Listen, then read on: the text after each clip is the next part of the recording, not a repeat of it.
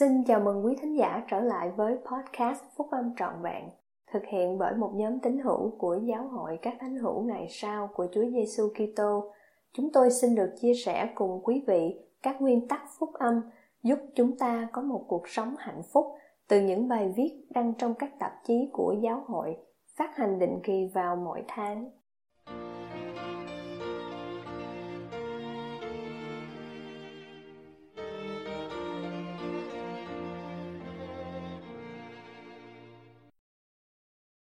Thiết lập một mái gia đình đặt đấng Kitô làm trọng tâm. Bài của anh cả Richard J. Maines thuộc nhóm túc số thầy 70 của giáo hội các thánh hữu ngày sau của Chúa Giêsu Kitô, đọc trong Đại hội Trung ương tháng 4 năm 2011. Chúng ta hiểu và tin vào tính chất vĩnh cửu của gia đình. Sự hiểu biết và niềm tin này cần phải soi dẫn chúng ta để làm mọi cách trong khả năng của mình nhằm thiết lập một mái gia đình đặt đấng Kitô làm trọng tâm. Thời gian đầu khi phục vụ với tư cách là một người truyền giáo trẻ tuổi ở Uruguay và Paraguay, tôi nhận thấy rằng một trong những điều làm thu hút những người tìm cách biết thêm về giáo hội, các thánh hữu ngày sau của Chúa Giêsu Kitô là họ rất thích thú đối với giáo lý của chúng ta về gia đình. Thật vậy, kể từ lúc phục hồi phúc âm của Chúa Giêsu Kitô, những người tầm đạo tìm kiếm lẽ thật đã được thu hút đến với giáo lý rằng gia đình có thể sống vĩnh viễn với nhau. Nguyên tắc về gia đình vĩnh cửu là một yếu tố thiết yếu trong kế hoạch vĩ đại của Cha Thiên Thượng dành cho con cái của Ngài. Nền tảng của kế hoạch đó là sự hiểu biết rằng chúng ta có một gia đình trên thiên thượng cũng như một gia đình trên trần thế. Sứ đồ Phaolô dạy chúng ta rằng Cha Thiên Thượng là cha linh hồn của chúng ta, hầu cho tìm kiếm Đức Chúa Trời và hết sức rờ tìm cho được. Vì tại trong Ngài, chúng ta được sống, động và có chúng ta cũng là dòng dõi của Ngài. Việc làm con cái của Cha Thiên Thượng Nhân Từ thật là một nguyên tắc phúc âm cơ bản của Chúa Giêsu Kitô, đến nỗi các trẻ em của chúng ta cũng tuyên bố lẽ thật của nguyên tắc đó khi chúng hát bài ca thiếu nhi Tôi là con Đức Chúa Cha. Các anh chị em còn nhớ những lời ca đó không? Tôi là con Đức Chúa Cha. Ngài đã gửi tôi đến đây đã gửi một nhà cửa ở nơi đây với cha mẹ tốt mến yêu. Cầm tay dìu tôi bước cận kề tôi, Chúa rút kiếm lối đi. Ngài dạy điều tôi phải thi hành để sống với cha một ngày. Việc nhận ra rằng chúng ta có một gia đình trên thiên thượng giúp chúng ta hiểu tính chất vĩnh cửu của gia đình trên trần thế của mình. Sách giáo lý và giao ước dạy chúng ta rằng gia đình là nền tảng cho tổ chức trên thiên thượng. Và cùng cái xã hội tính mà tồn tại ở giữa chúng ta nơi đây sẽ tồn tại ở giữa chúng ta ở trên đó, nhưng nó sẽ đi kèm với vinh quang vĩnh cửu. Việc hiểu biết tính chất vĩnh cửu của gia đình là một yếu tố quyết định trong việc hiểu biết kế hoạch của cha thiên thượng dành cho con cái của ngài. Mặt khác kẻ nghịch thù muốn làm mọi cách trong khả năng của nó để phá hủy kế hoạch của cha thiên thượng. Nó đang chỉ huy một cuộc tấn công chưa từng có vào thể chế gia đình trong nỗ lực làm thất bại kế hoạch của thượng đế. Nó sử dụng một số vũ khí mạnh mẽ hơn trong cuộc tấn công của nó là tính ích kỷ, tham lam và hình ảnh sách báo khiêu dâm. Hạnh phúc vĩnh cửu của chúng ta không phải là mục tiêu của Satan. Nó biết rằng bí quyết thiết yếu để làm cho những người nam và nữ khổ sở giống như nó là tước đoạt của họ những mối quan hệ gia đình có tiềm năng vĩnh cửu. Vì Satan hiểu rằng hạnh phúc đích thực trong cuộc sống này và trong thời vĩnh cửu được tìm thấy trong hình thức gia đình, nên nó làm mọi cách trong khả năng của nó để phá hoại. Tiên tri thời xưa, Anma, gọi kế hoạch của Thượng Đế dành cho con cái của Ngài là kế hoạch hạnh phúc vĩ đại. Để nhất chủ tịch đoàn và nhóm túc số 12 vị sứ đồ là những người mà chúng ta tán trợ với tư cách là các vị tiên tri, tiên kiến và mặc khải đã đưa ra cho chúng ta lời khuyên bảo đầy soi dẫn này về hạnh phúc và cuộc sống gia đình. Gia đình là do Thượng Đế quy định. Hôn nhân giữa người nam và người nữ là thiết yếu cho kế hoạch vĩnh cửu của Ngài. Con cái phải được sinh ra trong vòng ràng buộc hôn nhân và được nuôi nấng bởi một người cha và một người mẹ biết tôn trọng những lời thề ước hôn nhân với lòng trung thủy trọn vẹn. Hạnh phúc trong cuộc sống gia đình hầu như có thể đạt được khi được đặt trên những lời giảng dạy của Chúa Giêsu Kitô. Hạnh phúc này chắc chắn sẽ được tìm thấy trong những căn nhà có gia đình như đã được Anma cũng như mới gần đây được đệ nhất chủ tịch đoàn và nhóm túc số 12 vị sứ đồ nói đến. Hạnh phúc này sẽ có được dồi dào nếu chúng ta làm mọi cách trong khả năng của mình để thiết lập một mái gia đình đặt đấng Kitô làm trọng tâm.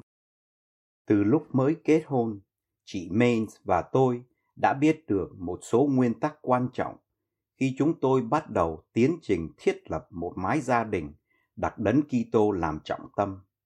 Chúng tôi bắt đầu bằng cách noi theo lời khuyên dạy của các vị lãnh đạo giáo hội. Chúng tôi quy tụ con cái lại và hàng tuần tổ chức buổi họp tối gia đình cũng như cầu nguyện và học thánh thư hàng ngày. Đó không phải là điều dễ dàng, thuận tiện hoặc thành công, nhưng cuối cùng những sinh hoạt giản dị này trở thành những truyền thống gia đình quý báu. Chúng tôi biết được rằng đến cuối tuần thì con cái chúng tôi có thể không còn nhớ hết mọi điều về bài học trong buổi họp tối gia đình, nhưng chúng sẽ nhớ rằng chúng tôi đã tổ chức buổi họp đó.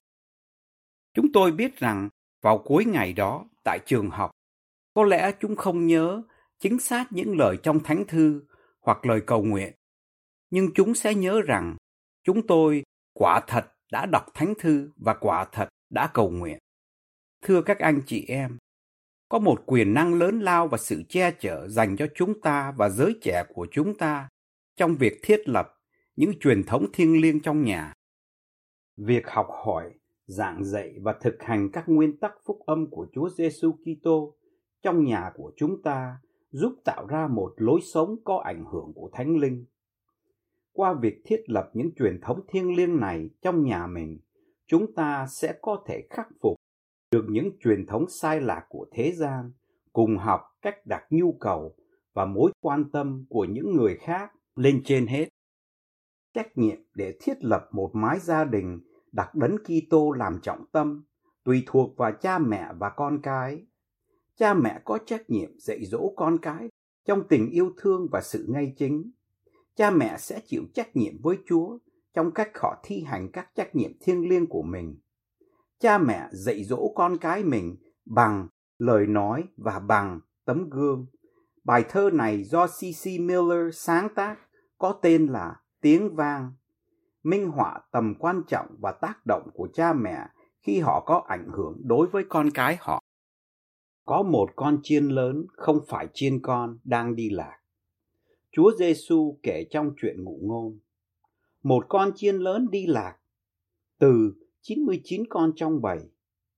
Và tại sao chúng ta nên đi tìm con chiên? Và thành khẩn hy vọng cùng cầu nguyện. Bởi vì có hiểm nguy khi chiên đi sai đường chúng sẽ dẫn các chiên con lạc theo. Bạn biết, các chiên con sẽ đi theo chiên lớn, bất cứ nơi nào chiên lớn đi lạc. Khi chiên lớn đi lạc, thì không lâu đâu, các chiên con cũng sẽ lạc như chiên lớn. Và như thế, cùng với chiên lớn, chúng ta thành khẩn cầu xin vì lợi ích của các chiên con ngày nay. Bởi vì khi chiên lớn bị lạc mất, thật là một cái giá rất cao mà các chiên con sẽ phải trả. Chúa giải thích cho chúng ta biết trong sách giáo lý và giao ước về những hậu quả khi cha mẹ hướng dẫn con cái đi sai đường. Và lại nữa, nếu những bậc cha mẹ trong Siôn không dạy chúng biết giáo lý về sự hối cải, đức tin nơi đấng Kitô, vị nam tử của thượng đế hàng sống và về phép báp têm và ân tứ đức thánh linh bởi phép đặt tay thì tội lỗi sẽ chút lên đầu những bậc cha mẹ ấy. Rất khó để nói quá nhiều về tầm quan trọng của cha mẹ trong việc giảng dạy con cái họ về những truyền thống thiêng liêng qua lời nói và tấm gương. Con cái cũng đóng một vai trò quan trọng trong việc thiết lập một mái gia đình đặt đấng Kitô làm trọng tâm. Tôi xin chia sẻ với các anh chị em một bài nói chuyện ngắn mới vừa được đứa cháu ngoại 8 tuổi của tôi tên là Will đưa ra để minh họa nguyên tắc này. Tôi thích cưỡi ngựa và quăng dây bắt ngựa với cha tôi. Một sợi dây có nhiều sợi tao bện lại với nhau để làm cho sợi dây được chắc chắn. Nếu sợi dây chỉ có một sợi tao thì sẽ không thể hữu hiệu được. Nhưng vì có nhiều sợi tao cùng bện chặt lại với nhau nên chúng ta có thể sử dụng sợi dây trong nhiều việc và nó rất chắc chắn. Gia đình cũng có thể giống như sợi dây. Khi chỉ có một người làm việc siêng năng và làm điều đúng, thì gia đình sẽ không được vững mạnh, như khi mọi người đều cùng nỗ lực để giúp đỡ lẫn nhau. Tôi biết rằng, khi tôi làm điều đúng, thì tôi đang giúp đỡ gia đình mình. Khi tôi đối xử tử tế với em gái tôi là Isabel, thì cả hai chúng tôi đều vui và làm cho cha mẹ tôi cũng vui. Nếu mẹ tôi cần phải làm một việc gì đó, thì tôi có thể giúp bà bằng cách chơi với em trai của tôi là Joey. Tôi cũng có thể giúp đỡ gia đình tôi bằng cách giữ cho phòng tôi được sạch sẽ và giúp đỡ bất cứ lúc nào có thể được với một thái độ vui vẻ. Vì tôi là con cả trong gia đình, nên tôi biết việc làm gương tốt rất quan trọng tôi có thể cố gắng hết sức để chọn điều đúng và tuân theo các lệnh truyền. Tôi biết rằng trẻ con có thể giúp gia đình chúng được vững mạnh giống như một sợi dây chắc chắn. Khi mọi người làm hết khả năng của mình và cùng làm việc chung với nhau thì gia đình có thể được hạnh phúc và vững mạnh.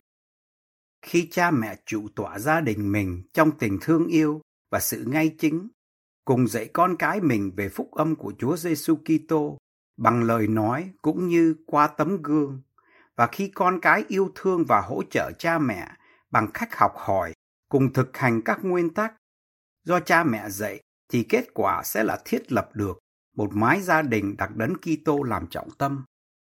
Thưa các anh chị em, là các tín hữu của giáo hội các thánh hữu ngày sau của Chúa Giêsu Kitô, chúng ta hiểu và tin vào tính chất vĩnh cửu của gia đình sự hiểu biết và niềm tin này cần phải soi dẫn chúng ta để làm mọi cách trong khả năng của mình nhằm thiết lập một mái gia đình đặt đấng Kitô làm trọng tâm. Tôi làm chứng cùng các anh chị em rằng nếu cố gắng làm điều này thì chúng ta sẽ thực hành trọn vẹn tình yêu thương cũng như sự phục vụ được minh họa qua cuộc sống và sự chuộc tội của đấng cứu rỗi Chúa Giêsu Kitô. Do đó, mái gia đình của chúng ta có thể thật sự cảm thấy giống như thiên thượng trên trần thế trong tôn danh của Chúa Giêsu Kitô. Amen.